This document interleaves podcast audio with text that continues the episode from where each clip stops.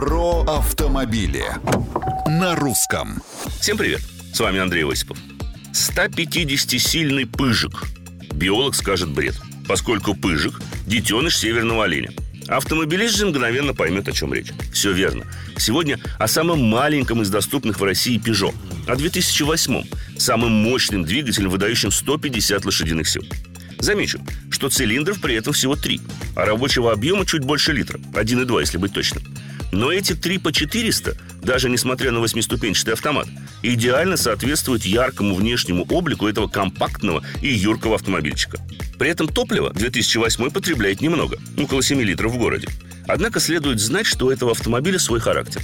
Как и другие современные городские хэтчбеки, он предпочитает ровную дорогу под колесами – а на неровностях словно начинает брыкаться, норовит выйти из-под контроля. Возможно, контролю над машиной не способствует обрубленная сверху и снизу баранка. Это скорее джойстик, по виду напоминающий руль. Хотя к такому штурвалу быстро привыкаешь.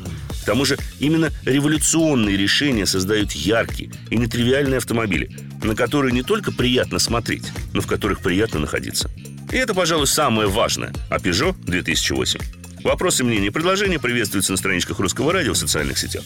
А с вами был Осипов про автомобили на русском.